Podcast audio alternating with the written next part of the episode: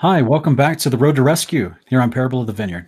And I'm here. I'm Sean Griffin, joined with my awesome co-host here. As always, Ken Heidebrecht. Thank you, Sean, and welcome, brothers and sisters, to uh, Parable of the Vineyard, Road to Rescue. We're glad to have you guys on tonight, and uh, it's going to be an interesting discussion. Tonight's a lot of fun, guys. This is part three in our series, City on a Hill.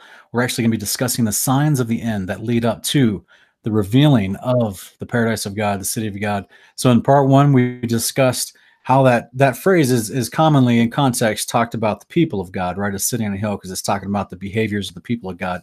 But we also see all the prophets talking about the literal city of God, the paradise of God, i.e., called the New Jerusalem, which is on a hill.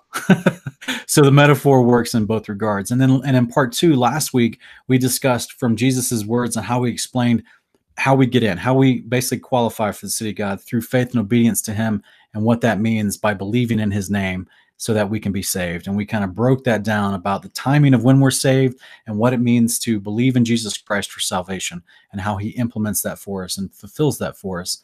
And, uh, and how he defined that process basically from his own words. So this week we're going to be looking at several different prophets, including Jesus, our Messiah himself, who claims this is a, a uh, there's a buildup that happens before the revealing of the paradise of God that's going to come down to earth through the firmament. And when this happens, there's a series of events that, that have that have taken place. Now, we briefly mentioned some of these concepts in episode one of this show, The Road to Rescue, several weeks ago. I think almost three months ago now. In episode two, we talked about one of the facets of things that take place on the day of the Lord, which is the firmament being shaken and the stars falling to the ground. This week, in this particular series, in this part, we're going to talk about many of the other component pieces that are taking place that lead up and happening to the day of the Lord. And it's fascinating. We're going to go over some really fun stuff in the Apocalypse of Baruch towards the end of the broadcast. So stick with stick with us till the end, and we really appreciate you joining us for this particular episode. Yeah, it's uh, very important information for us to to understand and to discuss. And um, I think I'm going to start this evening off with a, a word of prayer, Sean. Thank you, Ken.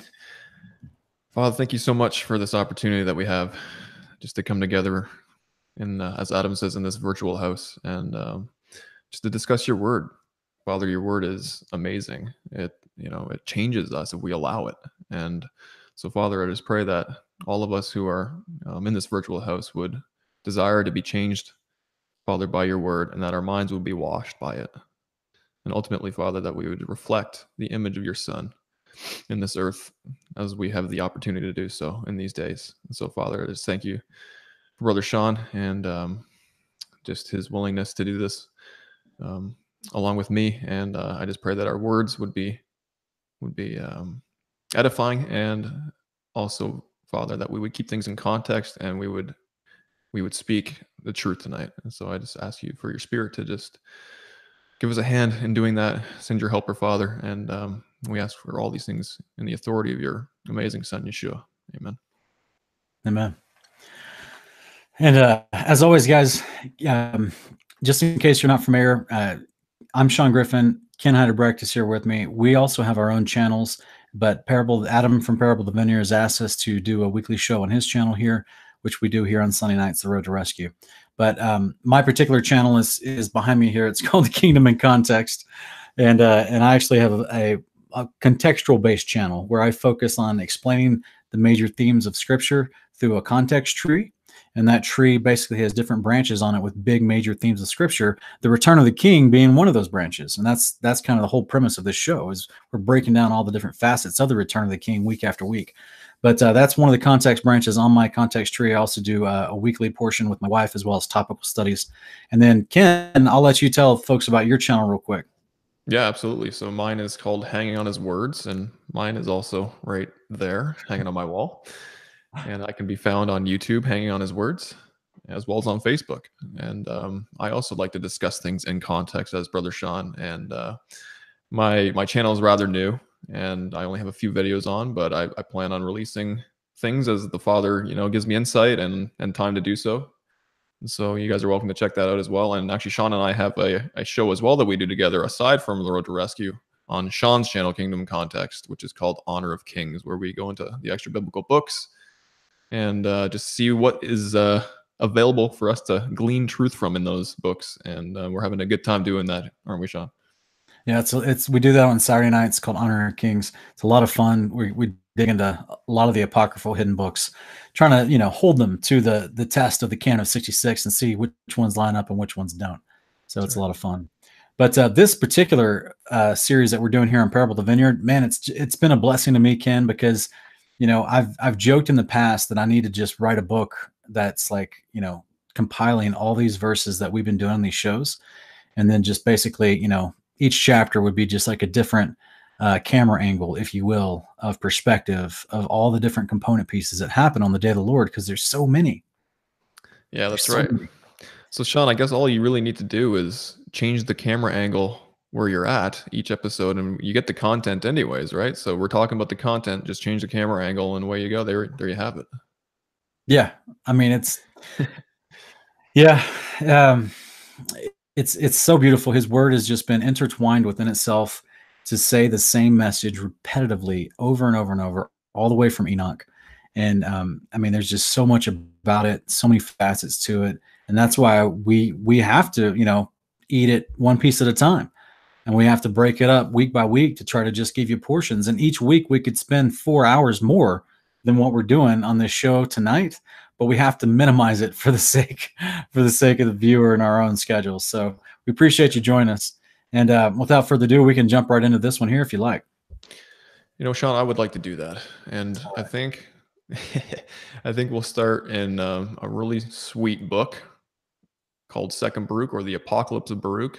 And for those of you who aren't familiar with it, it's an amazing book. It's um, written by Jeremiah Scribe, who's Baruch, and um, you know, he wrote down obviously Jeremiah's writings and he had some of his own, which are really fascinating. So we're going to start in chapter 32 and read the first six verses. It says, But as for you, if you prepare your hearts so as to sow in them the fruits of the law, it shall protect you in that time in which the mighty one is to shake the whole creation. Because after a little time, the building of Zion will be shaken in order that it may be built again. But that building will not remain but will again after a time be rooted out and will remain desolate until the time. And afterwards it must be renewed in glory and perfected forevermore. Therefore, we should not be distressed so much over the evil which has now come as over that which is still to be. For there will be a greater trial than these two tribulations when the mighty one will renew his creation. Sean, why did we choose to start with this? Well, because there is a lot of um, modern day political talk, right? That they're going to build another temple in Israel, and that uh, we're actually there's a lot of fundraising um, organizations that are actually. I, I, I, don't I don't want to use the word siphoning in it. Okay, so they're receiving donations. I'm trying to stop myself from using the word siphoning. They're receiving donations from very good-hearted Americans and Christians all across the country and the world to help rebuild. It's called the Temple Project, and they want to rebuild another temple in Jerusalem. But according to what I'm reading here, Baruch tells us that that no, this isn't the one God's bringing. Yeah, he he puts emphasis on the fact that you know there's going to be a couple buildings here, and the one that currently is going to be destroyed in your midst, which is the whole kind of the premise, guys, of of this you know second Baruch book, is that Baruch is witnessing the destruction, as he calls it, his mother, you know, Jerusalem on the ground. And um, so Yahweh's telling him that, you know, not only this building is going to, co- you know, collapse into the dust, but the next one that's going to be built will as well. And then until the time of the end, we're waiting for, you know, something a little bit better than something earthly built. And so Yahweh emphasis on on the fact that you know don't be too distressed over this. Yes, because there's more evil to come, and uh, but ultimately we're waiting for something much much better. So even though the wording in this particular passage you just mentioned here, uh, Apocalypse chapter 32, 1 through 6, the wording is a little um, it's a little vague what, what unless you know the timeline, right? The contextual timeline of where Baruch is being a contemporary of Jeremiah. And so that means that was before the initial Babylonian or the secondary Babylonian invasion of the house of Judah, which ransacked and sieged Jerusalem and destroyed the temple. So that's why we have the building of Zion is shaken, as it's talking about in verse two, but that and that it may be rebuilt again. And that was the one rebuilt in, in the days of Nehemiah and Ezra. But then it follows that up immediately saying, but that building will not remain, but will again after a time be rooted out. And that's what we see with the Romans in AD 70. They came into Jerusalem, sieged it, killed 500,000 people, burned the temple, burned much of the city. Um, and it will remain in desolate until the time. And afterwards, it must be renewed in glory and perfected forevermore. So, these concepts of being in glory and perfected, do we think those are going to in any way apply to a modern day temple? I really hope not. it's because built by people that reject Messiah. Yeah, it, it doesn't seem to line up. It really doesn't. But um, it's it's um, no, it's not. They're they're actually building a copy that has not been ordained and authorized by God. God's not the foreman on that project. Right. So it's a, it's a building construction project that they've come up with their own minds because they reject Messiah and his authority and his priesthood, and they're going to actually try to put up their own temple. But God has promised them, not just through this passage, but through other ones in Isaiah and other places, that the next temple that's going to come down, this third temple, is the one that's perfected. And this is what Isaiah 40 through 48 is all about. Excuse me, um, Ezekiel 40 through 48. It's all about. We won't be able to get into all those passages tonight, but this whole concept, we just want to introduce this idea, guys. This, as we discussed in, in um, part one of City on the Hill, is this idea that this temple that's promised is going to be in, renewed in glory and perfected. It used to be the Garden of Eden, and it's about to come back at the end of the age. And there's a and the Father will bring it down. It's called the paradise of God, His house, His mountain. And in this it, within this structure, this massive city, there will be you know a place that's uh, more holy than the rest. Now, and I actually just want to make a little quick preference for those people that may, may be catching some of this language, Ken, and they may be asking, what about Revelation 21 and verse 22, where it says there's no temple in the New Jerusalem? Well, that's where I want to encourage them to, to look into the Greek in that passage.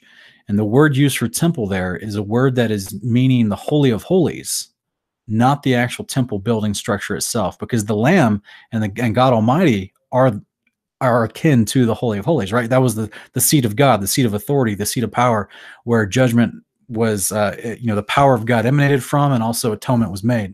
So that was this whole concept of literally being the seat of judgment was the Holy of Holies, and the New Jerusalem will not have the same structured Holy of Holies that was in the tabernacle or in these two temples that we're reading about being destroyed.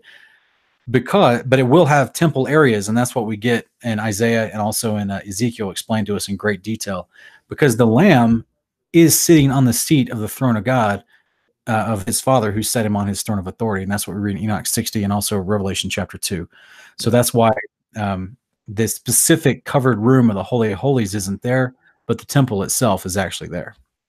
Yeah, that's right, man. And, um, and it's on a big hill, by the way, really big hill called Zion. Yeah.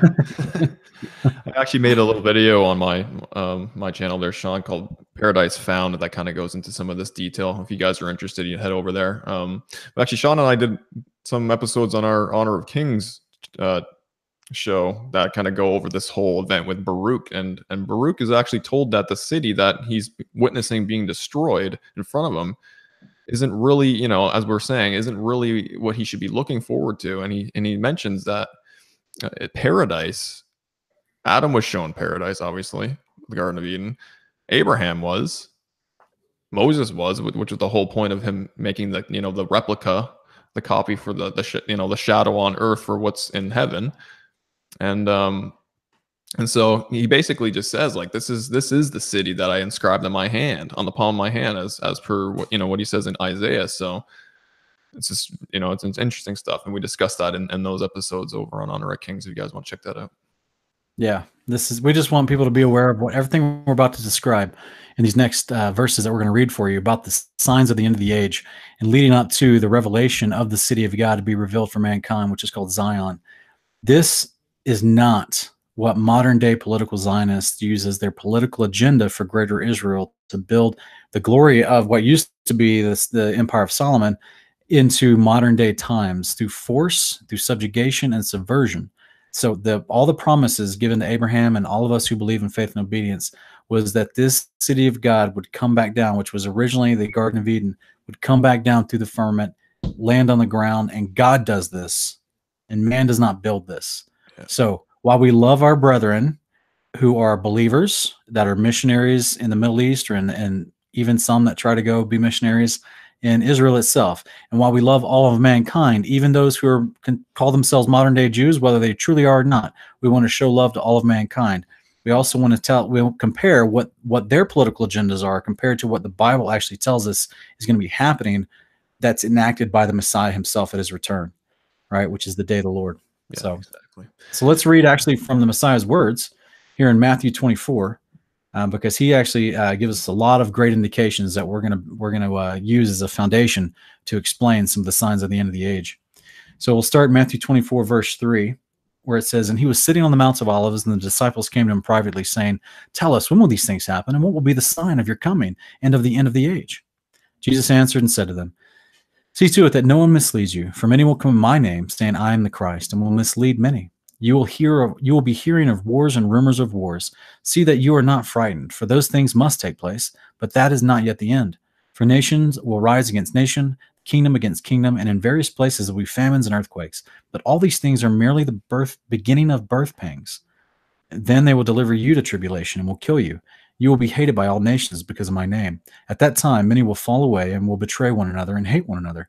Many false prophets will arise and will mislead many because lawlessness is increased most people's loves most people's love will grow cold but the one who endures to the end he will be saved this gospel of the kingdom shall be preached in the whole world as a testimony to all the nations and then the end will come therefore when you see the abomination of desolation which was spoken of through daniel the prophet standing in the holy place let the reader understand then those who are in Judea must flee to the mountains. Whoever is on the housetop must not go down to get the things that are in his house. Whoever is in the field must not turn back to get his cloak. But woe to those who are pregnant and to those who are nursing babies in those days. Pray that your flight will not be in the winter or on Sabbath, for then there will be a great tribulation, such as not occurred since the beginning of the world until now, nor ever will.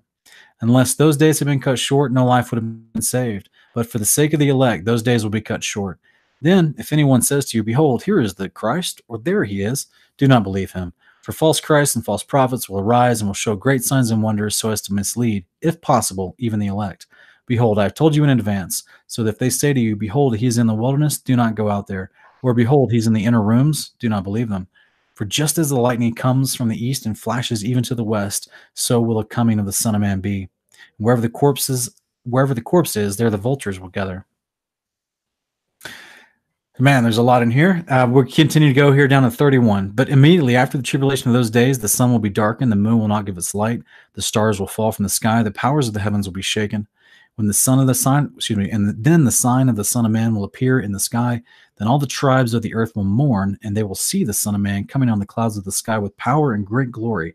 And he will send forth his angels with a great trumpet that will gather together his elect from the four winds, from one end of the sky to the other. Sean, unfortunately, we're not going to do this chapter justice. I mean, there's, I know, right? I mean, this could be a multi-series, you know, exposition yeah. in and of itself. But I just, I love how the how Yeshua says in verse 25, "Behold, I have told you in advance." And unfortunately, we have, you know, factions of people who think that all this stuff has already happened. You know, yeah. and it's sad because I think Yeshua is giving those who are going to experience this in the latter days a heads up, and he's talking as if he's literally speaking to uh, you know these people in that t- like that day and age, right? So I'm reading this as if he's speaking to me right now, which I mean, it, it lines up with Paul. What you know, some of the stuff that Paul and Peter, all the apostles say, right? Yeah, absolutely, man. There's, and that's to me, that's the kind of the thing where he's he's um Oh man, there's just so so many different facets in here that he's talking about wars and rumors of wars, earthquakes and famines. We see that constantly today. Um, also, the lawlessness has increased, so people's love will go cold. We've seen that not just in the heathens, but even among believers, because there is this idea of lawlessness that's taught in the modern churches today. So we right. get that running rampant in both believers and unbelievers. Um, and then we see that, you know, he just tells the one who endures the end, he will be saved. And the gospel of the kingdom should be preached in the whole world as a testimony to all the nations. Then the end will come. So this is where I would, you know, like I've told you in the past and other people, you know, I'm, in the future, I want to do a documentary, you know, where I go and I ask pastors some tough questions. And one of those tough questions is, can you define the gospel of the kingdom to me in one sentence?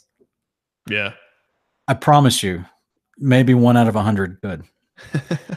so because and I'm talking scriptural definition of the gospel of the kingdom. And it's like, you know, it's not being preached in the churches today. It's not. And so this is a unique part where I think, you know, there's just so there's so few people I've run into in my modern life that understand the gospel of the kingdom and know how to communicate it to people, which is essentially what this entire show is doing. If people realize that, I don't know if people really understand that, but th- this concept of the coming of the kingdom of God and all the all the component pieces the, the prophets talked about leading up to this, this is the good news of the kingdom to come, the kingdom of God. This is what Jesus talked about, which is what he's talking about right here, right?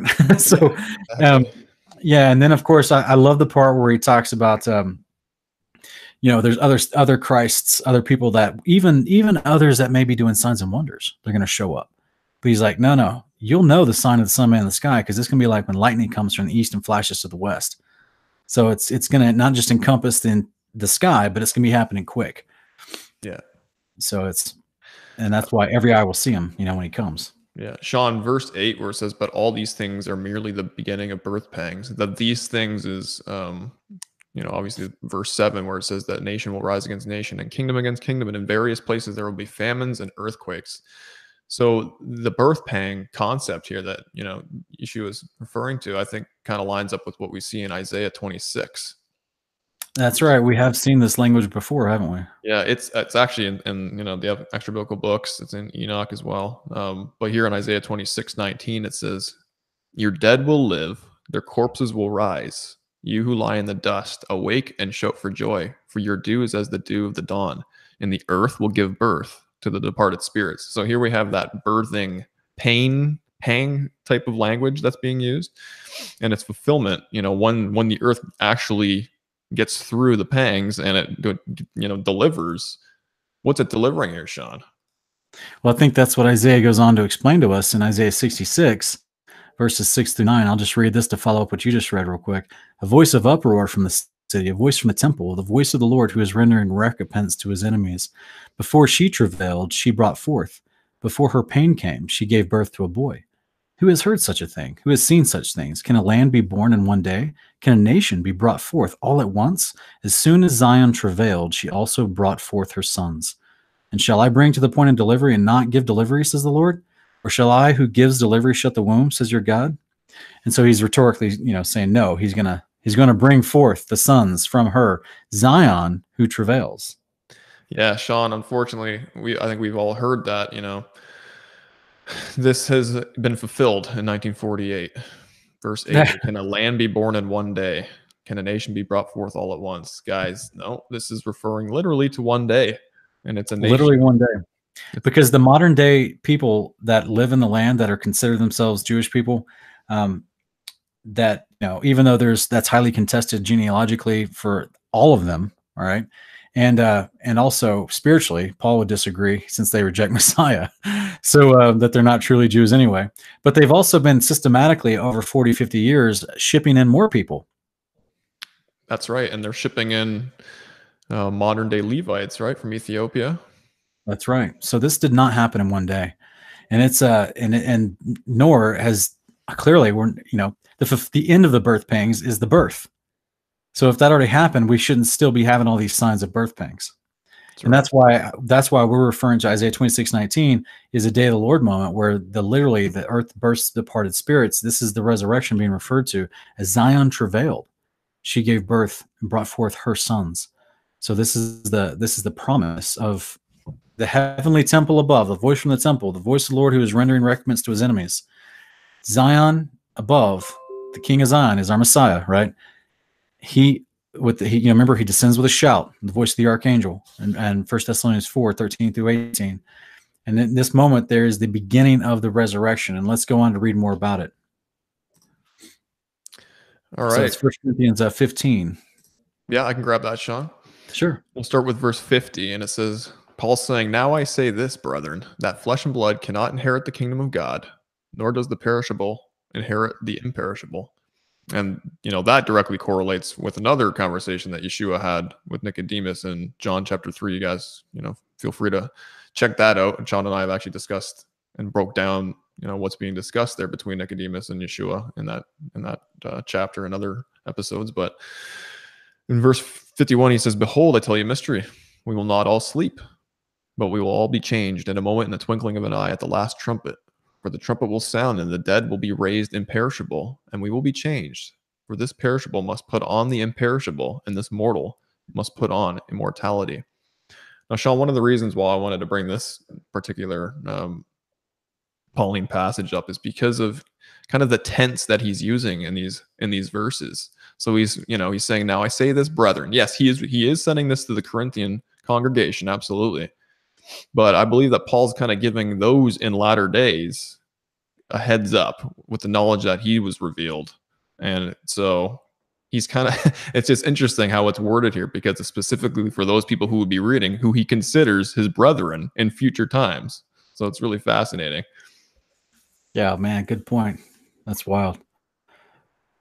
Yeah, Paul. Uh, Paul definitely heard, spoke, um, sorry, trying to accomplish Paul's audience. Sorry, but I, I've heard many times that you know these guys didn't know exactly. You know, they thought that the kingdom was coming right then and there, and and you know, I, I think that they had a a decent grasp on the timeline itself. Yeah, yeah, that, uh, just simply because they, in my opinion, everything we're talking about tonight they knew the signs of the end of the age because it's Jesus didn't make this stuff up. He's repeating the stuff from the prophets before him. That's right.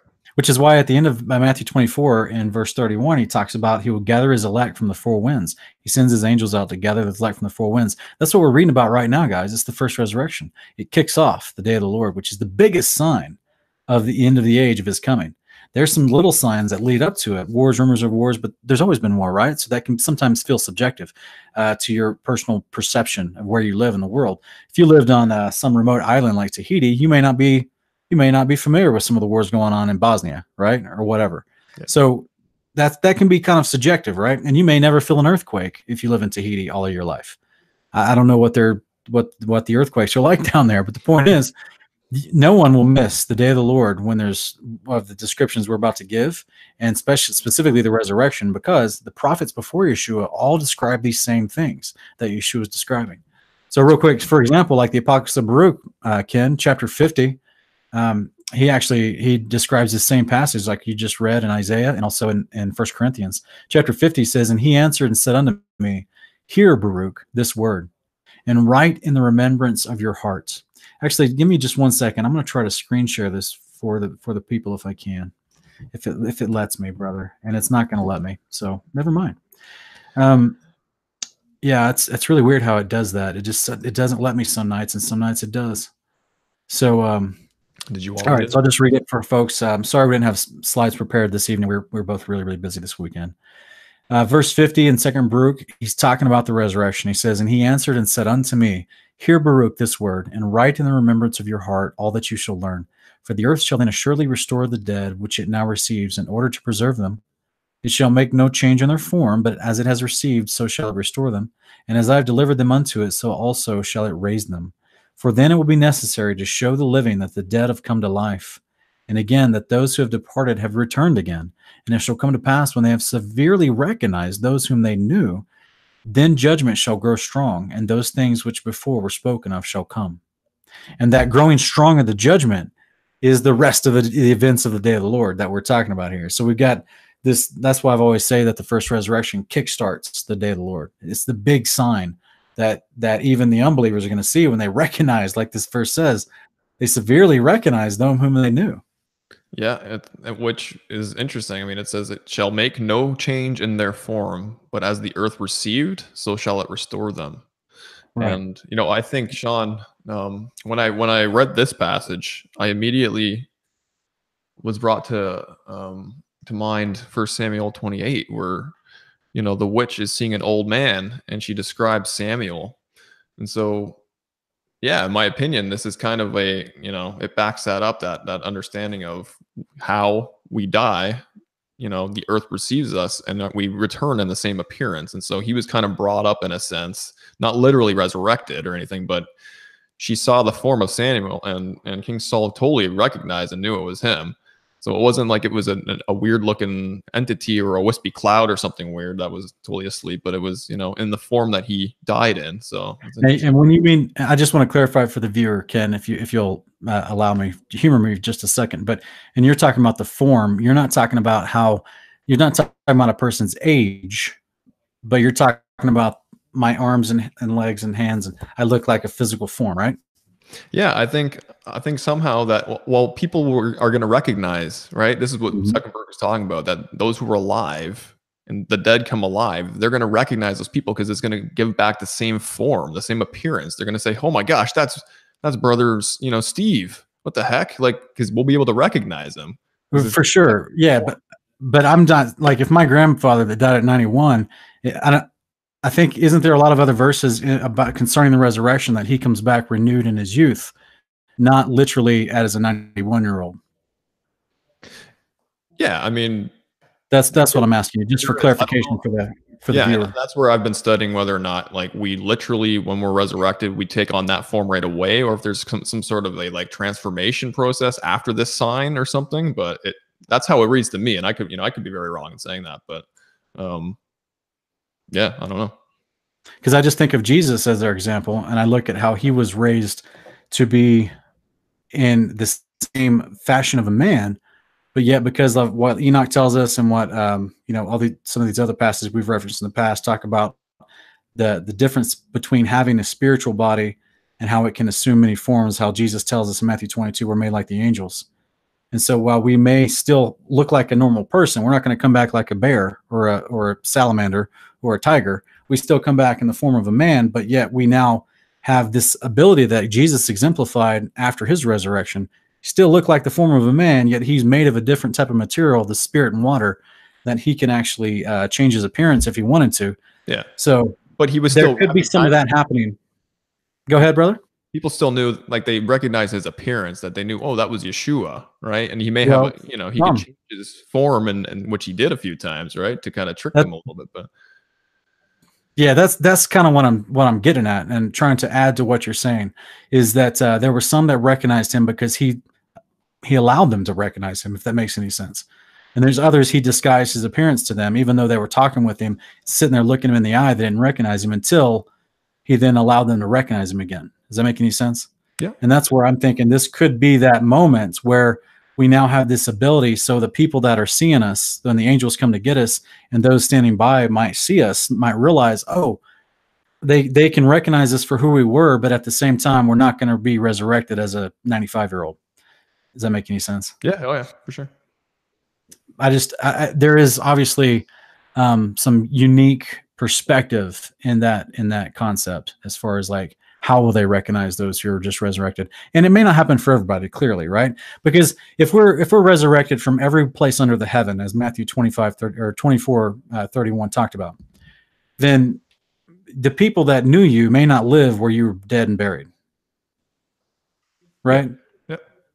so we might we might have people that are raised out of graves in san francisco but they died there at the end of life and all their family lived in toledo. You see what i'm saying so like I don't know I don't know exactly if this particular verse is going to apply to every single person alive, but will definitely apply to enough people to where it's it's obviously fulfilled.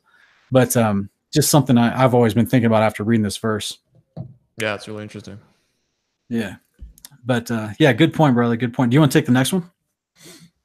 Yeah, we're in Enoch, aren't we? I think. Yeah. Okay, guys, we're in first Enoch chapter 94 verses 8 and 9. It says, Woe to you, you rich, for you have trusted in your riches, and from your riches shall you depart, because you have not remembered the Most High in the days of your riches. You have committed blasphemy and unrighteousness, and have become ready for the day of slaughter, and the day of darkness, and the day of the great judgment.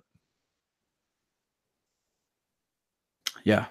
So this is uh, just simply the, the latter half of this this episode. We just wanted to kind of move into we've already discussed one of the big signs that Jesus talked about, right? Which is before this temple returns, this final temple that that Baruch mentioned. There's all these signs that lead up to it, and Jesus talked about one of these big signs. In addition to the earthquakes, the flame, the famine, uh, the lawlessness, was this concept of the resurrection.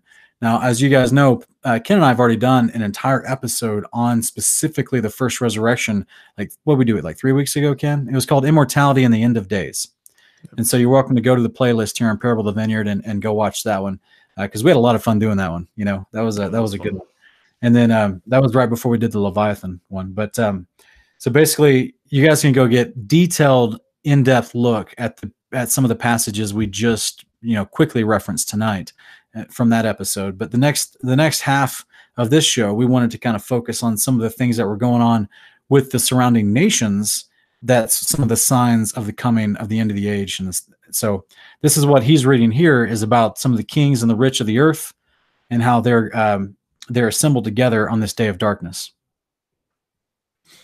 And so, uh, so you want to jump over to Joel? Yeah, unless you had any commentary about Enoch 94. Um, yeah, don't trust in your riches, people.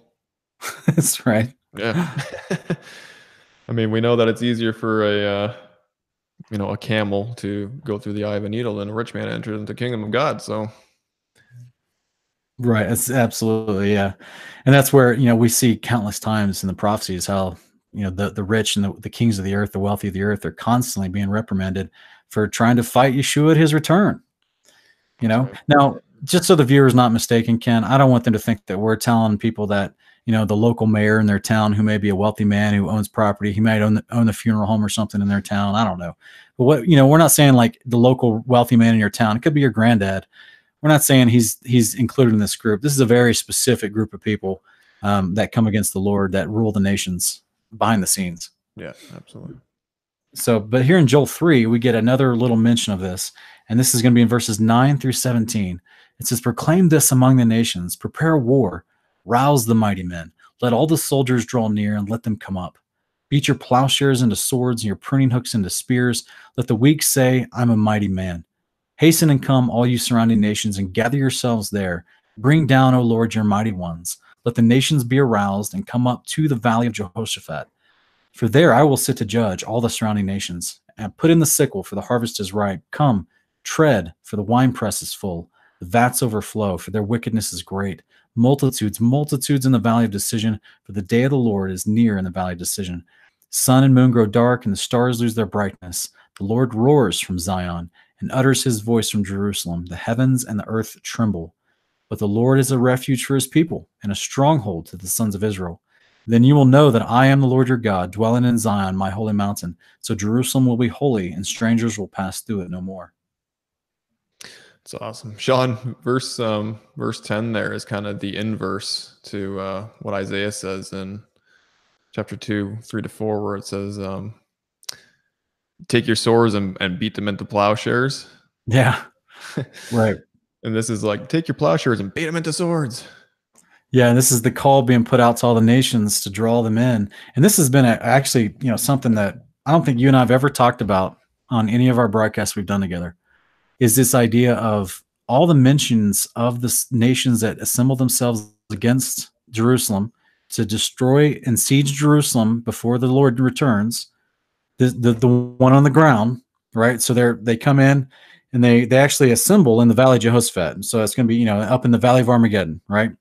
Um, they actually assemble in this in this northern area just above Jerusalem. I think it's like an hour or two above Jerusalem, but they're already invading the city itself and they're destroying it and, and burning when.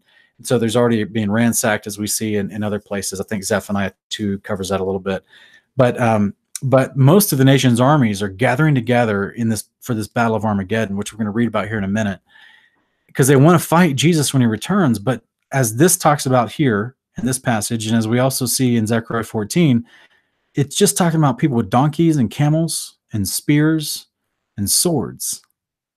Yeah. So there's no mention of like tanks and drones and IB, ICBMs. You know what I mean?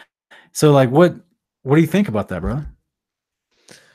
Well, I think and you know, I hate to parrot what you say, but I, I, I think there is some sort of a weird electromagnetic, you know, um, event that takes place where all electronics kind of become null and void at sometime around the juncture of that that time, and so they have to kind of resort to using those, you know, ancient ways of um, being mobile and and warfare and stuff. So we talked about in the second episode here that you know the heavens will shake at his return, and this is we we just we we dissected the concept of what the word heaven is. That the Genesis describes it as a structure called the firmament. We looked at that from many different angles, even from the the concordance and the lexicon, right? And we looked at what that is and why it's being ripped open, or well, it's being excuse me, being rolled back like a scroll at his return and how he comes down through it with his army, right, with his angels, and then also behind him later comes down the New Jerusalem through it. And so, but we talked about how this this mighty quaking that would happen, like we've already read, not just in uh, Matthew 24 and Luke 17, but also here in Joel 3, and this mighty quaking that's going to happen. That Isaiah 30 says all the towers of the cities of the nations are going to fall on this day. Yeah. So that's a big earthquake that that really reshapes, if you will, the cityscapes of of the entire Earth, in my opinion. So it's very possible, since this thing is full of power. this is why the sun and moon go dark because there's like a huge EMP burst across the world. It's that's just my opinion. Is that because Psalm 150 verse one calls the firmament the firmament of power, and we're told that there's water above it. And just from my basic understanding of electromagnetism and dielectric energy uh, at zero point coldness and different things like that, that would would fit the descriptions of how our how our uh, creation works with you know the the noble gases rising up continually and the firmament being there um, with the waters above it that's that seem to be salinated uh, from other descriptions all those things together it just seems like this is a perfect conduit for an amazing amount of electrical power that would actually create a sense of magnetism um, that we experience, which gives us density and buoyancy. Okay, so this is uh, probably you know for another show some of that i'm just trying to preface people this idea that if he's going to break that system open okay if, if this is just a huge power plant and he disrupts the the uh, the source of the flow of the power then no wonder the sun and moon go dark. No wonder the stars fall to the ground. No wonder there's a massive earthquake that because you know you can create earthquakes with electrical, you know, with uh, sound frequency and electrical charge. So like there's massive things happening to the creation. Like Isaiah 24 says, the earth is rent asunder. It's broken. And so I just think that um, this could be. This is just my theory, Ken. This could be why there's no planks, planes and tanks and ballistic missiles and all kinds of things being spoken of here of any kind, but people are just having to use stuff that they can literally fashion into a sword, right? Get on the nearest donkey because he survived the earthquake and grab a piece of metal and make it sharp real quick. And everybody head to to Israel because we're about to fight this alien invader whom they'll clearly lie to. You know, they won't call it the creators coming back, they'll just lie, say it's yeah. alien invasion or something like that. So. Yeah, that's everything you just described there, Sean. That needs to be made into a TV series or a movie or you know a multi-novel book series. Well, it it almost it almost was with the whole movie series about um, Independence Day because they with their with their blasts with the aliens blasts you know many of them didn't have all their modern you know uh, warfare weapons right tanks and things like that and so they, you know, there I think there's a scene in there, if I'm not mistaken, at the end of the movie where you've got other countries, not not the not America where Will Smith is, you know, with the with the the few remaining fighter jets that he had, but the other um, other countries, and they're on like camels and horses, Arabian horses with swords, and they're all excited and they're cheering because these big alien things are falling down. They finally figured out how to beat them. Well, if you just didn't flip that, since the enemy is always turning things on its head, then the coming creator would you know would be the things they're trying to fight off that yeah. seem to have overwhelming power and they got to figure out how to defeat it. So um yeah hollywood is sneaky eh? Yeah. Always putting things out there for us to you know that's crazy. Yeah yeah so i mean obviously that that last you know five minutes of speaking we just had a little bit of conjecture trying to figure out why they would want to bring swords and spears instead yeah. of i mean unless they're going to start naming missiles you know spears but and maybe they have i don't know but I, you know that's kind of a playful adaptation. But, but clearly the nations are are surrounding themselves and that's and this is we got to ask why. Why are they surrounding themselves? Why are they trying to come up and gather themselves to fight the father? Or excuse me to fight the father's messiah jesus christ at his return. Yeah yeah, one thing for sure I I think is that you know we know that the, the firmament is attached to the circle of the earth, right? So if you're going to shake the entire plane of the the circle of the earth, and you're rending the heavens, you're rending the firmament open, and everything's shaking because it's all attached. And all that makes sense to me. And you know, I agree. This whole thing is like a battery. It's like a huge power supply, and if you disrupt it that way, I mean, we're going back to this, you know, the Stone Age of how we deal with. So cool, man. All right. Yeah. You want to take the next one? Yeah, totally. All right, guys, we are in Revelation 16 starting with verse 13, and it says, John here, and I saw coming out of the mouth of the dragon, and out of the mouth of the beast, and out of the mouth of the false prophet, three unclean spirits like frogs. For they are spirits of demons, performing signs which go out to the kings of the whole world to gather them together for the war of the great day of God, the Almighty. Behold, I am coming like a thief. Blessed is the one who stays awake and keeps his clothes, so that he will not walk about naked, and men will not see his shame. And they gathered them together to the place which is in Hebrew is called Armageddon. Then the seventh angel poured out his bowl upon the air, and a loud voice came out of the temple from the throne, saying, It is done.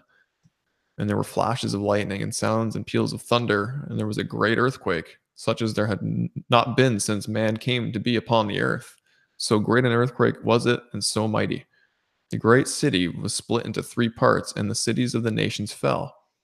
Babylon the Great was remembered before God to give her the cup of the wine of his fierce wrath. And every island fled away, and the mountains were not found. And huge hailstones, about 100 pounds each, came down from heaven upon men. And men blasphemed God because of the plague of the hail, because its plague was extremely severe. Wow. Man. So demons gathered all the nations to war against against the return of Messiah. Yeah, so we have some um, kings getting demonically possessed, obviously, to to go about making their commands to send you know those yeah. nations to to gather there at that valley. That's pretty wild. It's pretty wild, and this is, of course, coming from the beast, the false prophet, and uh, and the dragon themselves. Yeah. So this uh, unholy trinity, if you will, is is kind of convincing the armies of the earth, or people that still have armies, I guess, at this time, to try to fight. But as we already read, well, actually, we're going to read here at in the Apocalypse of Baruch, we're going to read that apparently not all the nations participate in this. That's right. We actually see that in Zechariah 14 uh, as a parallel, but we're going to read from the Apocalypse of Baruch tonight because he kind of explains it much more great detail. And so you have to do less deductive reasoning. Um, but yeah, man. I mean, apparently they're gathering as many of the nations that are willing to come and fight. They're trying to get them to come and fight the Messiah's return. And yeah. so um, this is not the moment when Jesus turns the other cheek. yeah, no kidding. And I wonder, Sean, in verse 17, this is speculation too. And I think I've told you this before, but um, where it says that the seventh angel poured out his bowl upon the air and a loud voice came out of the temple from the throne saying, It is done. I just wonder if that's Yeshua yelling that just like he was on the cross where he said it is finished. Now he's saying it's very possible, yeah. It would make for a cool little correlation, but I mean, obviously, we don't have any information that would prove that. But yeah, basically, um, he's mounting his horse, and then as he kicks it to take off, he screams, "It is done." Yeah. So I don't know. It's possible, man. It's very it's interesting, possible. Interesting imagery. And then verse 19 here, the great city was split into three parts and the cities of the nations fell. So the great city there, we're we're thinking that is modern modern day Jerusalem. Yeah. Yeah. So three parts it's being split into. That's uh that's interesting. And that's um I believe that's what you read earlier, right? That uh whoever escapes from the earthquake or have we got we haven't gotten to that part yet actually. Well, I guess that was in Matthew 24, right? Yeah, there is a there's, yes, there's a, there's but I meant um um, we're going to read out of the Apocalypse of Baruch here in a minute, uh, where it talks about this yes. great earthquake and those who are trying to escape it. Yeah, you go and ahead, so, buddy. I was sorry, I was just getting ahead of myself. some so many good verses here. Um, but yeah, the next thing that we want to look at real quick, and if you want, Ken, I'll I'll uh, read seventy, and you can read 71, 72. Sure, sounds good. Okay, and then uh, here in the Apocalypse of Baruch, chapter seventy, we're looking at this at this moment here that we've been describing. Okay, and uh, Baruch describes it as this Hear therefore the interpretation of the last black waters which are to come after the black. This is the word Behold, the days come, and it shall be when the time of the age has ripened, and the harvest of its evil and good seeds has come, that the mighty one will bring upon the earth and its inhabitants, and upon its rulers, perturbation of spirit and stupor of heart. And they shall hate one another and provoke one another to fight. The mean shall rule over the honorable, and those of low degree shall be extolled above the famous, and the many shall be delivered into the hands of the few. And those who are nothing shall rule over the strong, and the poor shall have abundance beyond the rich, and the impious shall exalt themselves above the heroic, and the wise shall be silent, and the foolish shall speak. Neither shall the thought of men be then confirmed, nor the counsel of the mighty, nor shall the hope of those who hoped be confirmed when those things which were predicted have come to pass. Then shall confusion fall upon all men, and some of them shall fall in battle, and some of them shall perish in anguish, and some of them shall be destroyed by their own. And then the Most High peoples, whom he has prepared before, and they shall come and make war with the leaders that shall then be left. And it shall come to pass that whoever gets safe out of the war shall die in the earthquake, and whoever gets safe out of the earthquake shall be burned by the fire, and whoever gets safe out of the fire shall be destroyed by famine. And it came to pass that whoever of the victors and the vanquished gets safe out of and escapes all these things, aforesaid, will be delivered into the hands of mine servant Messiah. For all the earth shall devour its inhabitants. Yeah, wow, that's that's so it's a lot, man. It is This a lot. reminds me of that passage in um man, I think it's uh, uh Isaiah 19. I can't remember exactly where it says, I will make men rare. Rare is the gold of Ophir. Hmm. Talking about few in number, you know. Yeah, yeah, yeah. Verse two here, Sean, is really. I mean, we've we see that kind of verbiage, that um, harvesting verbiage throughout the scriptures, don't we? Yes, yes. And this is to me where Matthew 13 he sends the angels out, you know, to gather the tares for battle. And then the the good seeds, you know, they've been they're the, the resurrection that we were referring to earlier. But the harvest of its evil is those who have been gathered together, the, the demons that went out to gather the nations for war. They're the tares that are being gathered so they can be burned. Yeah. Um, because they're defeated. They're the wine press that's be, about to be stomped on, basically. Yeah, it's crazy. The second half of verse 2, where it says that the mighty one will bring upon the earth and its inhabitants and upon its rulers perturbation of spirit and stupor of heart. That actually um, parallels back several chapters in the same book of Baruch in, in chapter 25, where it says, you know, Baruch's asking for a sign of the end of the days, really. And he's saying, and the father says, um, this therefore shall be the sign when a stupor shall seize the inhabitants of the earth, and they shall fall into many tribulations, and again when they shall fall into great torments. And it will come to pass when they say in their thoughts, by reason of their much tribulation, God does no longer remember the earth. Yeah, it will come to pass when they abandon hope that the time will then awake. So to me, that's interesting, Sean, because it's like, I don't know about you, brothers and sisters who may be watching, but I've gotten to that place in my life years ago where I was just like, Father, are you here? Like, did you compl- like, is this, have you abandoned this place completely? Yeah. And I know a lot of people have, have, you know, asked the same question, right? And, you know, it gives me chills even just thinking about it because, you know, when, when the inhabitants of the earth start, you know, thinking of this and asking the Father this, that's when the time will then awake, which is crazy to me. And and if I could, Ken, and this is just unfortunately I don't have a specific scripture to back this up. This is just conjecture, guys. But um, the most fitting of what we just described, because not not just what you re- reiterated, Ken, but the rest, like verse three, four, and five, where it talks about um, uh, just everything it's saying. The low degree shall be extolled over the famous. Uh, the many shall be delivered in the hands of the few. Those who are nothing shall rule over the strong. The poor shall have abundance over the rich. All this thing that seems to be turning all of society on its head. Okay. There is no counsel of the mighty. There's no hope of those who hope to be confirmed. And when those things were predicted have come to pass, a great confusion shall fall upon men. Okay. So what I'm thinking is happening here, if I could, is it seems like this would be really fitting if this was the Revelation 13 moment.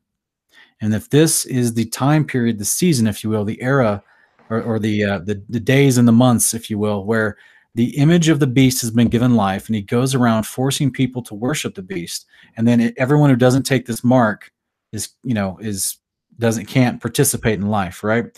And so, therefore, if that image of the beast goes around the whole world, forcing people to worship the beast, or they get killed. And as we've talked before about, you know, um, he goes around the whole world but does he make it to the whole world within 40 42 months? How is he is he using the the hundreds of millions of things that came out of the pit with apollyon to enact this this agenda and to go enforce this agenda? Because the, the you know the, the land of the earth and all the countries is a big place right? So to try to reach everybody. And also we know there's famines happening there's wars happening right now. So it's almost as if people are trying to fight back against this which is why we're going to read here in a minute that there are some nations that actually did not fight against the messiah which means they did not join forces with the beast yeah. right and so it makes me wonder if all this stuff that we're reading here about these men who go into this this thing here is they're fighting the beast the the people that don't take the mark of the beast, they're fighting the beast and his his uh, advances, so to speak, upon humanity. And those who have taken the mark of the beast, they're they're under a form of mind control, if you will. So therefore, they can't even think straight. They're under a spirit of stupor. And so you've got all of men on all mankind on the earth greatly losing hope. yeah, okay. and some being controlled in their thinking where they're just under a stupor. And so um, that's just that would be you know kind of a practical application i'm seeing for these things to play out according to this. That makes sense to me. Which is why they'd be dumb enough to be drawn together to try to battle him at his return when he's coming back with angels. Like that you know yeah. i mean do angels look scary like monster aliens coming at you no i mean they look like you know i, I would imagine like uh i don't know i just i have a i struggle with it i really do so it makes me think they're under some sort of mind control well, all they need to do is read. What is it? Is it um, Second Esdras or is it in this book, Second Baruch, where Ramael takes kind of the, you know, the blame for the 185,000 Assyrians that he destroyed in the period of one night. Yeah, I mean, you got to be, you have to be pretty foolish to, you know, advance against such an army. Yeah, but, absolutely. All right, man. Uh, do you want me? I can jump into 71 here. Sure, go ahead. 72. All right, guys, we're still in Second Baruch here, chapter 71, and it says, And the Holy Land shall have mercy on its own, and it shall protect its inhabitants at that time. This is the vision which you have seen, and this is the interpretation. For I have come to tell you these things, because your prayer has been heard with the Most High. Chapter 72 says, Hear now also regarding the bright lightning which is to come at the consummation after these black waters. This is the word. After the signs have come, of which you were told before, when the nations become turbulent, and the time of my Messiah has come, he shall both summon all the nations, and some of them he shall spare, and some of them he shall slay. These things, therefore, shall come upon the nations which are to be spared by him. Every nation which knows not Israel and has not trodden down the seed of Jacob shall indeed be spared. And this because some sorry, and this because some out of every nation shall be subjected to your people. But all those who have ruled over you or have known you shall be given up to the sword. Praise God, man. yeah. Because my heart goes out for even those who are not who do not believe, who do not understand the love of our God and his Messiah. Yeah. Praise God that they're shown mercy so they get another chance. Because they didn't trod down the seed of Jacob. And who's the seed of Jacob? Everyone who's keeping the commandments and that's in covenant. That's right. All those who believe in faith and obedience. And it's not just literal Jews, right? That's right. In modern day Israel. So this yeah. is a false system of protection that's been insulated into the culture, you know, that uh, that we're supposed to protect Israel. It, when they reject Messiah, they'll be fighting him in his return. So this is talking about all the believers across the world, like in Matthew 24, 31 said, when he sends his angels out to gather the elect which is the seed of Jacob, according to the scriptural definition, gather the elect from all, you know, everywhere under heaven. Deuteronomy 30, verse 4 also re, uh, it mentions this at one point and says that, you know, well, he will regather you from everywhere under heaven where you've been scattered. And so um, this includes those who are being resurrected as well. But this whole concept is if you're in a nation and you did not persecute believers, you'll be spared. Yeah, yeah, exactly. It just makes things really interesting when we consider you know the new world order agenda right just to kind of right. you know if i can say globalize every you know bring everyone into a genesis 11 type of scenario where you got one, a one world ruler and you know one language one religion one all of that stuff and there, it seems like all the nations that kind of are confederate today are trying to you know make things a little easier for apollyon when he when he turns right yeah which essentially what they're doing is um i think it's man Oh man, hang on. Uh, let me see if I can find it real quick. Um, but I just find it super interesting that I mean we don't really get this information of. I mean, correct me if I'm wrong, Sean. I think did you say somewhere in Zechariah? But you know where it says that there's going to be nations that issue Yeshua spares because they didn't attack them, meaning that they didn't go along with the right. agenda prior to that. That's, That's really right. good news to hear. I mean, that's I, I wonder what those nations will be. Yeah, I mean, in fact, you know, I- I- it looks like it looks like Egypt is one of those nations because they're specifically mentioned in Zechariah 14 Yeah, as as being you know um, required that they come up for the feast of booths. To they come up to the, the city of God for the feast of booths. So, you know, I don't know if it's the modern geographical border of Israel, if it's uh, father only Father knows the specific bloodline descendants of, of ancient Israel. Uh, excuse me, I'm saying the wrong words. I don't know if it's the modern day geographical border of ancient Egypt, um, or which kingdom, or which I don't know how he's defining Egypt in that passage as far as its fulfillment at the day of the Lord, but he specifically names Egypt by in that passage.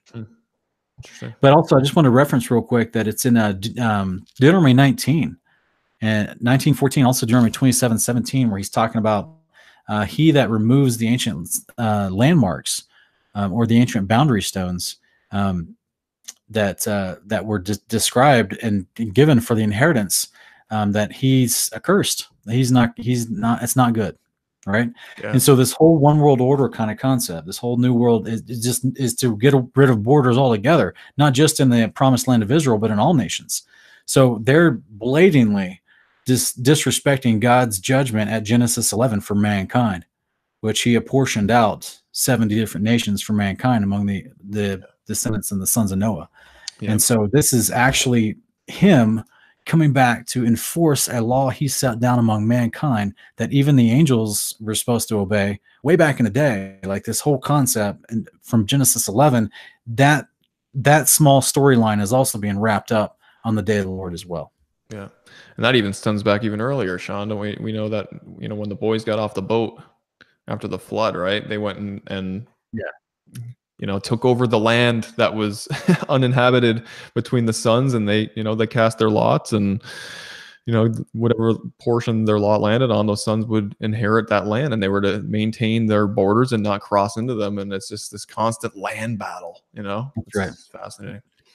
Yeah and that's why um, just for those who aren't aware that's why the land of canaan is called the land of canaan in scripture because uh, canaan by sedition is what it was defined as sedition he went into the land that is what modern day you know Israel that was called the land of the Palestine, land of Philistines, and uh, he went in that that area and set up shop after the flood, several generations after the flood, and he was not supposed to. That was supposed to be Shem's land, Yeah. which is why we see in Genesis 14 Shem is still living there, has Melchizedek, but all around him are the Philistines, and all around him are um, you know the all these descendants of Canaan, and that's why they called it the land of Canaan. It would have been called the land of Shem. Yeah, yeah, yeah. it- So- it, definitely opens up your eyes a little more to the whole Canaanite conquest, right? Going back and trying Right. to get the land back that was promised to Shem, Ham, and Japheth. They had their own lands. You guys didn't, you know, you. Anyways, that's another episode probably, but No, but I mean that's it's kind of important, and this is the whole purpose of why he says continually um, throughout the you know the, the prophets, and even in Jubilees twenty three, he's saying anyone that you know the, the Canaanites will fully be routed out of the land of promise because they were never supposed to be there to begin with. They went in there against the authority of Ham. Ham told him, no, don't do it. Noah told him no, don't do it. I'm sure Shem didn't want him to do it, but any that he did it anyway, and he went and he started you know put his tents in that area that was given to Shem and started having babies and they took over. You know what I'm saying? Because he saw the land was good. And it's supposedly he was originally given like um, the south, uh, like the the Atlantic side of Africa and the the three quarters of the Atlantic side of Africa. Like that huge portion of land was given to Canaan. But he was like, I don't want it. I want Shem's land. so, so like this is an age-old conversation that's being wrapped up here on the day of the Lord when uh, the promised land sits down on the land that's promised to the seed of Jacob, which which Jacob was given the same blessings of of Shem and Noah that that Abraham blessed him with in Jubilees 19 and 22. And so this is like this is all this is coming to great fulfillment and great importance. And the Antichrist comes in and he's trying to remove all the boundary stones. He's trying to he's not he's throwing caution to the wind. He doesn't care. He's trying to create Agenda 21. He's trying to create a new world order. And uh, and the Father clearly doesn't like that. Yeah. so it's yeah. right on, man. You, um, what do we got here? Do you want to go to the Habakkuk three? Yeah, absolutely, man. I'll I'll jump over there real quick and we'll finish up. But uh, ultimately, we want to we want to spread hope, that's our goal with these to show you all the details that are coming in with the return of Messiah and how it's important to understand the context of these ideas leading up to this so that if you are alive during this time period, that you know the signs of his coming, you're not fooled like Jesus tried to warn you ahead of time. And all the prophets have warned us ahead of time so that you're not fooled and that you know these specific signs about the coming of the, of the true Messiah, our Lord and Savior Jesus of Nazareth.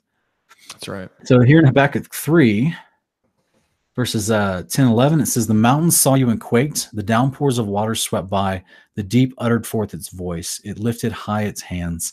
Sun and moon stood in their places, they went away at the light of your arrows, at the radiance of your gleaming spear. You in, in, in indignation, excuse me, I can't say that. In indignation, you marched to the earth. In anger, you trampled the nations. You went forth for the salvation of your people, for the salvation of your anointed. You struck the head of the house of evil to lay him open from thigh to neck. Yeah, that's who's the house of evil?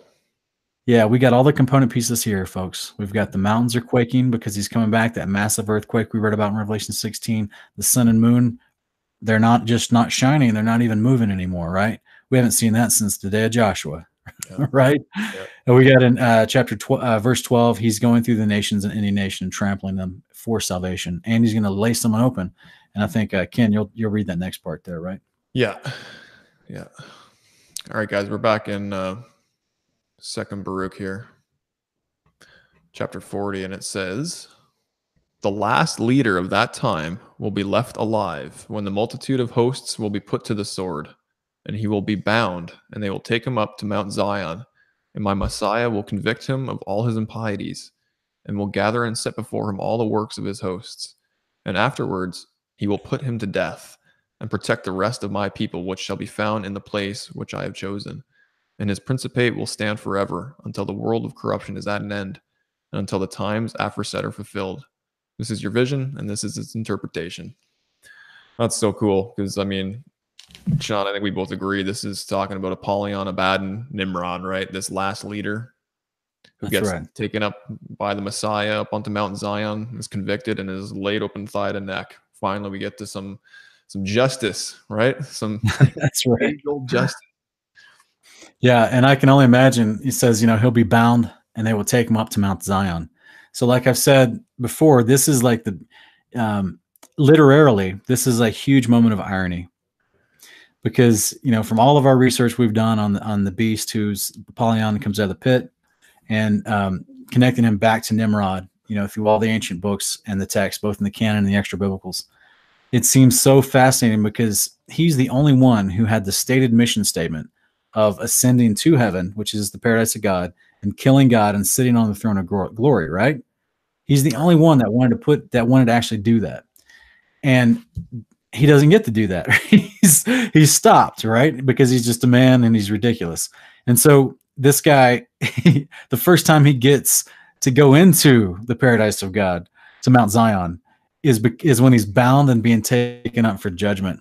And I can only see him like hogtied, if you will, like the, the ropes are over the center of his mass, you know, and his legs are just kicking, and an angel's just dragging him up, you know, and he's just super disgraced. And he's just brought before you know he has to answer for all the people he slaughtered all the nations he deceived all the babies he sacrificed all the, the wickedness that he performed at every turn throughout the centuries. And i just uh well, finally baal and molech are going to be thrown in the lake of fire and uh, they're going to get theirs. Justice yeah. will happen. Yeah and that's i know we both have, have said this already in, in episodes past but this is why i think jasher will be so awesome to be, you know, validated because we have this moment where Nimrod knows that someone from the seed of Abraham is going to, in the latter days, take care of him. And here we have it right here in these passages we just read, right? The Messiah, that's, that's the seed. so right, Nimrod man. knows he's been, he knows the whole time, right? And it's just crazy. I mean, we get excited when we've seen, when we, when someone tells us that you know like okay so has there been ever a time in your life where someone told you the end of a movie but you went and saw that movie anyway? Yeah right? You, you, even though you know jokingly you would probably have told that person hey don't spoil the movie for me right? Why'd you tell me the ending? But yeah you were so ingrained in that movie and in the storyline was so narrating to you that you went and you saw it anyway even though you knew how it was going to end. And and once you saw the fulfillment of what led up to the end of that movie, it was that much more satisfying that much more fun to watch. And so um, this is what I love about the Father giving us His Word. Yeah. Right? He's told us the end of the movie, but man, we're gonna. I think, uh, Ken, if I could, rather, I think, I mean, playfully, right? I'm just saying this playfully. The Father's going to show us this movie and all the all the component pieces leading up. I mean, we got a thousand years. He could sit. I mean, whether he shows it to us or just tells us in story time, sitting around the campfire at night, I don't know. Yeah. Point is, he. I just feel like this. You know, everything that we're already we've got in these pieces that we're having to put together through the prophets throughout the ages is just going to be one succinct story that we'll be able to tell all the nations that survived the day of the Lord and we're the royal priesthood and we're teaching them these words of the lord about what happened about who this guy was and who apollyon rolled in the authority of which was the dragon and how he's going to come back in a thousand years. And you don't be deceived by him and he's the guy that deceived all these generations and even the apollyon himself he deceived everybody and you know what i'm saying? And i just uh it's and it's just going to be an amazing moment here where we get to see the denouement of apollyon himself the beast and he's going to get his comeuppance and the, and the messiah is going to look him in the eye and he's gonna he's gonna face him and he's gonna say you, uh, you are gonna be thrown out bro he's not gonna it just it's an amazing moment in my mind and um the movie maker in me wants to i mean it would never be funded they would never make that movie they they would probably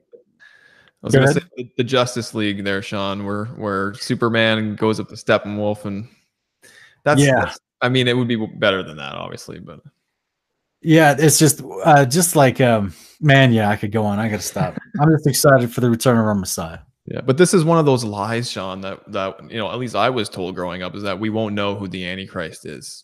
We won't know who this beast is, right? Even though we're given the name. We're given right? the name. The name. Yeah, I mean, it's just. Well, it's, it's kind of like so many other topics in the scripture that we see, right? It, it, the Father has clearly told us because He doesn't want us to be confused. He's clearly told us what's what it just depends on where you believe what he said or you or where you question what he said you know? And that's where um you know we see the same thing with other huge topics. Um so yeah it's it's just uh, the enemy has put us in so many layers of lies that we have to weed ourselves out. Yeah. and we have to continually do that through the washing of the renewal of our mind with the water of truth which is his word. We've got to continually be putting this in our heart and our minds so that we can you know have a have a sifting agent for all the lies that we encounter in this in this earth right now. Yeah. So, yeah, brother, I, I I really appreciate you doing the show with me, man. It's a lot of fun just dissecting. This is to me, this is like I'm just kidding a candy store, just dissecting all the prophecy about the return of the Messiah because there's so much of it and it's so relevant, and we see so many of these things leading up to these birth things today. And so, just to the viewer out there, you know, if if you guys have not, if you're watching this for the first time, you just stumbled on this video because you like the thumbnail or something. Guys, th- this is the truth of, of where we live, the truth of who our creator is. It, all of it goes against the indoctrination you were told growing up in school. And this whole concept is that the creator made you, he loves you, and he wants to have a relationship with you. He sent his son so that he could be your high priest, so that he could be your Messiah, redeem you, resurrect you on the day of the Lord. Since we're all going to die, he's told us we can be resurrected and have eternal life and given eternal bodies. And and so all he wants is your attention. He wants your heart. He wants to know that um, that you want to respect his respect him basically on, to the level of you want to emulate his behavior. And so that's what Yeshua tells us is that if you love me, keep my commandments.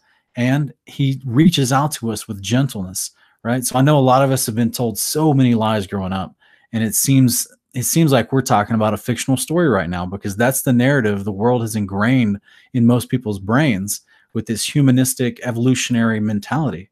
And they think that none of all this stuff we're talking about sounds like just a, a fairy tale you know? And that's where i would encourage you to just just prove it wrong right? Yeah. if it's a fairy tale this, to love your neighbors yourself okay prove it wrong. Go love your neighbors yourself. If it says to to to uh to not lie and to not kill people right these are common things that you already believe. But what happens when he says to learn his word and you'll be blessed by it and your mind will be open and you will understand God's thoughts and you will actually have his behavior starting to change your life for the better and you will find joy. You don't believe it? Prove it wrong. Try it, test it. And see what happens. Amen. Test it for sure. Yeah. Test it for sure. Yeah. yeah. And then and you'll find yourself more than anything, you'll find yourself falling in a place where you realize the love of God through his Messiah for us. And before you know it, you'll be confessing the Lord your God with all your heart, soul, strength, and mind. You'll be confessing Jesus is Lord, right? So the hope, the point is, just like people in the in the Old Testament, they had a, a learning curve before they truly dedicated their heart to God. A lot of Christians come in. Ken, the reason I'm saying this is because most churches nowadays they get you in an emotional moment to try to tell you you got to give your heart to Christ, right? Yeah. And then that's all you got to do, and you're done, right? And then magically, all your bad habits are gone away, right? But that's not what Scripture says. It says it's a discipleship process. It says it's you're growing in the knowledge of God, as First Peter talks about. So we do give our heart to Christ, and it is a moment of faith, right? And you can have the Spirit fall upon you, and that empowers you to do good works, which is His His commandments. Yeah. But for many of us, it is a learning process. For all of us, none of us are perfected yet, as Hebrews 11 says. So it's a learning process where we put our faith in Him as a root, not just that He exists, but that the Father sent His Son to die for us, and that He is the authority figure that we look to, the Messiah, to whom we can grow in our faith and be resurrected on the day of the Lord, which is the hope of glory. Yeah, amen. So- amen, brother. Beautiful words. You know, we do all this until the end and then we're saved. So it's amazing, brother. Well stated. That's right. That's right, man. Um, anything that you'd like to conclude with before we before we sign off? Uh no, I think I think we've we've done a good uh, amount of discussion here. I'm just looking at the comments. I, I want to comment on a couple things, but I'm I'm gonna refrain. So Is there any any valid questions that are not antagonistic that you'd like to address? no, no, there aren't. I don't, I don't see any here. Okay. Just a lot of postulations as to who the beast is, but Yeah. Well, you know, we've uh, we we did I did an entire episode on the Road Rescue, guys. If you're listening, um, it's called Apollyon, uh, or excuse me, it's called uh, the Assyrian uh, faces the Messiah, and I think that was week three or four, episode three or four here on the Road Rescue. So um, everyone has their own theories. Mine, I try to support with as much scripture as possible. So that's where I did an entire episode of just scripture, trying to show you who Apollyon is, which is Nimrod of old. And uh, you can take it or leave it, but at least you can have it there to test for yourself. So, yeah, it's a great video. I highly recommend it. so bro, we're gonna sign off for this evening. Um, I'll just uh, I'll pray us out real quick. All right, Father, you're amazing. Thank you, thank you for all that you do for us. Uh, thank you for sending your Son to die for us, that we may have eternal life in Him. And thank you for giving us your word that may educate us on how to emulate your behavior and walk as your Son walked. I ask that all the words and scriptures we provided tonight would find fertile ground and the gospel of the kingdom of God would actually be grown into the hearts and the minds of those who are listening and viewing.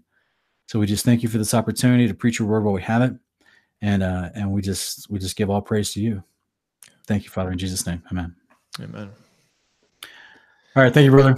I appreciate you for joining me tonight.